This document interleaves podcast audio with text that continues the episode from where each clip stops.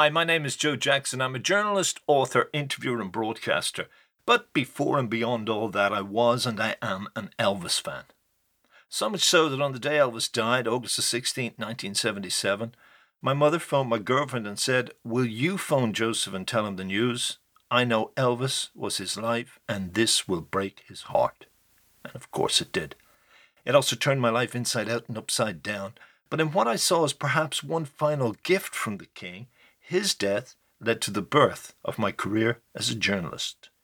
After reading seven or so obituaries for the man, I phoned the editor of an Irish magazine and suggested that none of them got even close to capturing what Elvis's death meant to true fans. I asked him, could I at least try to write such an article? He said, okay. I wrote three, and one about the ceaseless source of inspiration Elvis was to me when I was growing up was described by a DJ on Irish National Radio as the best he'd read about Elvis's death. I decided to write a book based on that article.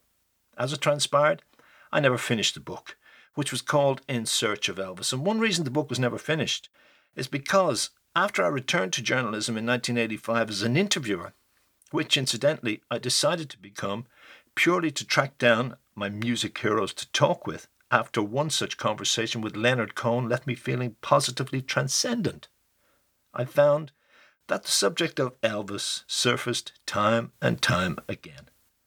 Some interviewees, such as Bono from U2, even gave me exclusive interviews about the influence Elvis had on their lives. Maybe someday I'll finish the book. But in the meantime, I've decided to base a series of podcasts called In Search of Elvis on both the original book and subsequent interviews. What follows is one such interview.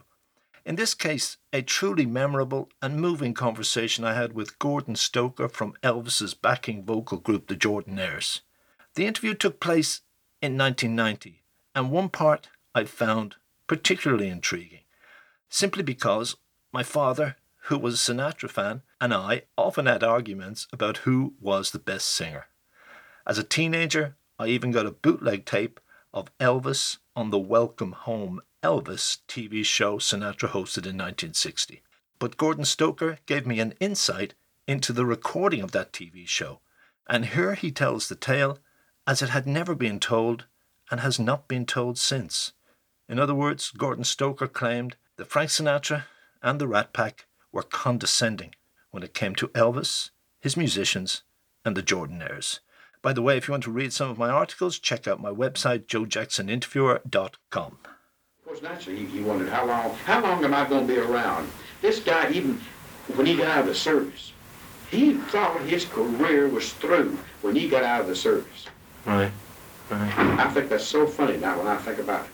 And of course, what was so was even funnier, bless his heart, Bill Black, who had been his bass player for all those years, had two records in the top ten when he got out of the service. You know, Uh-huh. Bill Black combo. That's right, remember yeah, yeah, He was very yeah. big, and we all went to a big party down at Elvis's house. When Elvis got out of the service and got his discharge, he we all go to a big party, and here here come Bill Black, and you know, big deal, you know.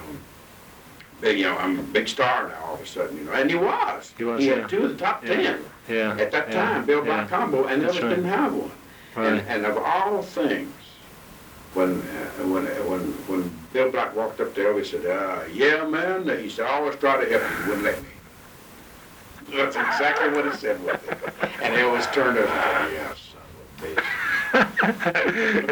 but did you ever see that side, the, uh, the the darker side of his nature, which later took over, seemed to take Movie. over from '70? Yeah, A yeah. little, yes. I, I saw I, I saw the darker side uh, during the Frank Sinatra deals when we, we did All that right. When we did that Frank Sinatra show. He he he didn't think that he didn't think that he was up to the Frank Sinatra, Sammy Davis Jr. Uh, uh, Caliber, that, that caliber. He, right. he didn't that that he felt that I'm just not up to their level, and I and I, I'm I'm not experienced to that.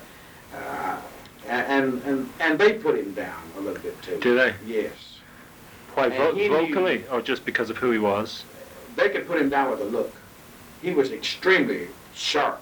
Right. With if he said something to you and you didn't think much of it, or or, or you didn't think much of him, uh, a certain look on your face told him. Right. And he he would. It was very obvious. Of course, Sammy Davis Jr. later became very close to him, did, yeah, said, but yeah. but that was just to use him. Sammy. Yeah, that was just just to use Elvis. Elvis Oh. gave him a beautiful, expensive ring, Right. a bunch of things like that. That was just to use him. And what about Frankie and, and, and Joey Bishop and Dino and all those? Did Mm, they? It was, it was, uh, it was, it was a thing that I wonder. I would love to have heard their conversations when we Right. were not around. Right. I'd Right. love to have heard what they said when when they all went over to a bar and we were not with him because he Right. Didn't drink. Right. He wouldn't go to Yeah. the bar with him. Yeah.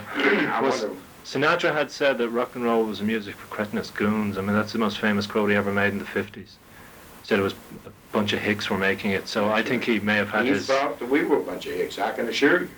and he was, they were the clan and all. That's the reason that I always give Ed Sullivan what Ed Sullivan said. I give him praise for what he said about Elvis Presley because I think that was the thing that did more to establish his career than any other remark that was ever made about Elvis Presley. When he walked over to us on the set, Yeah. that's the first time I guess we'd met him. Yeah, You know, with our first show, he was sick.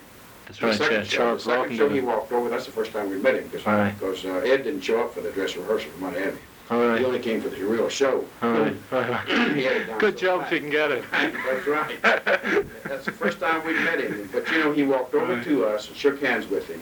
And but you know, my boys are always kidding me about. I was standing directly between Ed Sullivan and Elvis, and my Yeah. boys would always say the big three. All right. Anyway, uh, anyway, uh, he said this boy is Right. really all right. This boy, Right. he made the remark, and of course Ed, Ed Sullivan was like God in those days. Sure, people, yeah. people loved Ed Sullivan, yeah. and he did more to uh, to spread a good name for Elvis Presley Right. than one person. Did, is it not true that Elvis said though on stage when he was given a summation of his life in '69, and I'm going out of the side of my mouth, you son of a bitch? I, know, I didn't. He said. He said what? That Elvis would thought uh, maybe Ed was being hypocritical, that this was just for show, and he's kind of saying out the side of his mouth, "Son of a bitch," that he No. didn't mean it. No, that's I, I, I- No. right. It was genuine. Listen, we made an, a real impression on Ed Right. Sullivan. Let me Right. tell you the reason. What the reason I think that. Two years later, my wife and I were in Miami at the Hilton Blue Hotel, and uh, uh, I don't know what Ed was doing there, but he was there. He was standing over the out by the bar by the swimming pool. We're talking to two or three men, and I said to my wife, and we were sitting out in the sun, and I said to my wife, "There is Ed Sullivan, and I have got in some way to get around, to weave Right. myself around Right. and speak to him. I, you know, I expected him to say, you know, get lost, get out of my way, Sure. boy. Yeah. I, I wouldn't have been disappointed. And he said, yeah, hey, son, get Yeah. out of my way. Yeah. But I didn't. I, I, um, but he didn't. I mean, I walked straight over to him when I got a chance. When the, somebody kind of loved him, they're talking. I walked over to him and stuck my hand out. He said, "I know who you are. You're one of Elvis Presley's boys." Shocked me to death. Two years later, Right. with as many men, As many people as this man sees, he knew who I was. Right. I'll never forget. Right. Right, right. I think part of the thing I read though, maybe Sinatra. I know Sinatra hated rock and roll. He thought it was all bass. Right. And also, I mean, you got to talk about the stuff that Tin Pan Alley well, had Santa can't sing a rock and roll song. Well, that's the, that's the other side of it. Yeah. Yeah, he knew it was beyond his capability. Right. And when he tried in the '60s, he starts doing things like Right. Winchester Cathedral. He he made a mockery of himself. But there was also the thing like Tin there's nothing wrong with that. But when he sings, it's very well. Go ahead. Oh, he's beautiful. Yeah, no, no. But what, with what he does, but that doesn't mean he should put down anybody That's else that doesn't do what right. he does. This person can, could sing anything. Go ahead. Right. No, but I just thought two readings just to kind of su- suggest to you out of that one. Number one, the power base in music had been Tin Pan Alley before Elvis and everybody moved it down south. Sinatra had a lot of money invested in, in the music business on every level. And also, I believe he had to pay out of his own pocket part of what Parker was asking for that show. Mm. So, so maybe he had, you know, he had his own personal financial Sinatra- reasons to be. Sinatra knew also that uh, having on that show, what kind of a rating you get too. He desperately needed that at the time, He didn't he? needed it, and that, that's so as long as it's broad.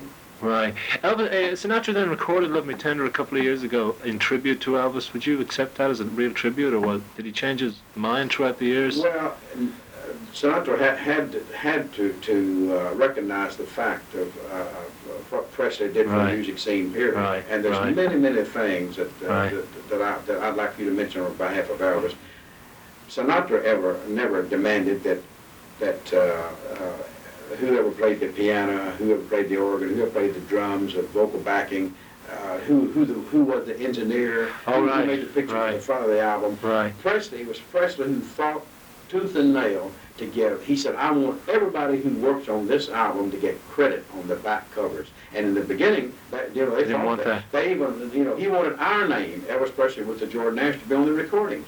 And Right. even RCA Right. went about that on the very, if you pick up, a right now, you pick up a, a recording of Don't Be Cruel and Hound Dog, and our name will not be on it. All right. Because he couldn't, he, he fought Steve Sholes, and that was such a hit, he said, I want the damn name on my record when the next record come out, and, and, and and on the second recording, Right. It's there. where it's there. Right. But Elvis, this guy fought for it. This Right, guy fought. right, right. He was the first person that insisted that all people's names be mentioned on the back of an album. And I can assure you, Frank Sinatra never.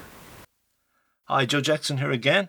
I thank you for listening to this edition of the Joe Jackson Interviews podcast. Don't forget, you can subscribe to my podcast on a range of podcast services such as Podbean or on YouTube, and thus be informed of future episodes when they're released. And you can check out my articles on my website, joejacksoninterviewer.com.